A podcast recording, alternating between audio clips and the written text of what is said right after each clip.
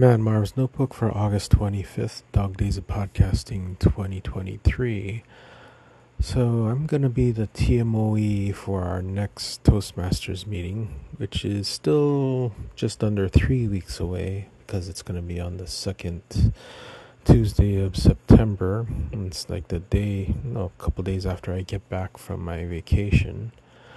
And I should probably send out an email to the members with the meeting theme so I decided to use ChatGPT to come up with the theme.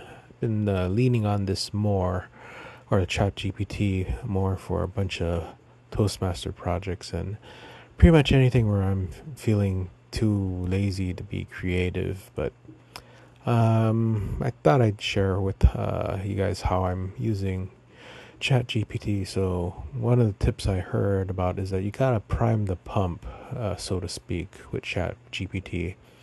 You gotta ask it what it knows about a topic so that it regurgitates something from its memory and loads it into its uh, its recent history. There, therefore, it's able to reference the the material it just cited and refine your results when you actually ask it a real question.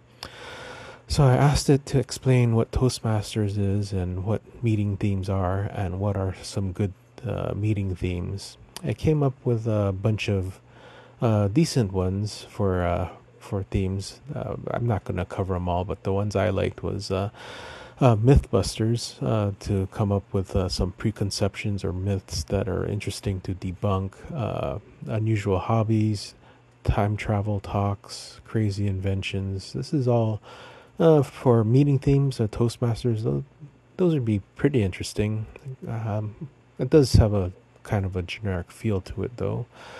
So then I told ChatGPT this would be a meeting that's located in Honolulu and it's going to happen in during the month of September. Is there anything that could be customized around that? And then the, the results, uh, well, it's not that it's bad, it's just that to a local, it sounds like marketing schlock. I mean, seriously, hula your way to success. Ugh, man, that's. Ugh. I'm getting nails on a chalkboard feelings from this already. Hula your way to success. Come on.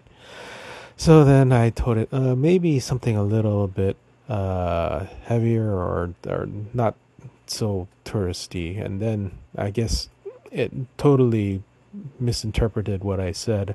And then it came up with a whole bunch of other tourist uh, loaded terms. So topics such as Malama Aina, Ikomo Mai, uh, Makana Aloha. These are all, I don't know why they had to go and lean on the Hawaiian words when I told it not to be so touristy, but yeah, this is a the criticisms about ChatGPT when it's not hallucinating, but it is totally misinterpreting the what I said, and it did a 180 and totally gave me a bunch of junk that I have to throw away. So I told it to rewrite all of the above, but don't put any Hawaiian words in it. And then it comes up with uh, topics such as festival vibes, wellness and mindfulness, seasonal flavors, honoring educators and mentors. It's man, this is some real milk, milk toast uh, topics. If, if you don't mind me saying, that's stuff I wouldn't bother putting out there. So now comes around. I'm telling you, okay, discard all the above. Go back to the beginning and bring back those fun topics at the beginning, but narrow it down to uh, something that's appropriate for the fall or end of summer. And then it came back with um, how about back to the back to school bash, harvest happiness, autumn adventures, sweater weather stories. Okay, uh, pumpkin spice and everything nice. Man, that really doesn't belong in Hawaii, but okay. I mean, I do like these topics a little bit better than the Hawaiian themed ones. So I'm still I don't really have an answer yet for what theme I'm gonna pick, but uh, it's at least it gives me some ideas. Uh, something I can toss around maybe. But anyway, I thought it'd be interesting to share how I'm using ChatGPT. Uh, so, anyway, I'll talk to you tomorrow.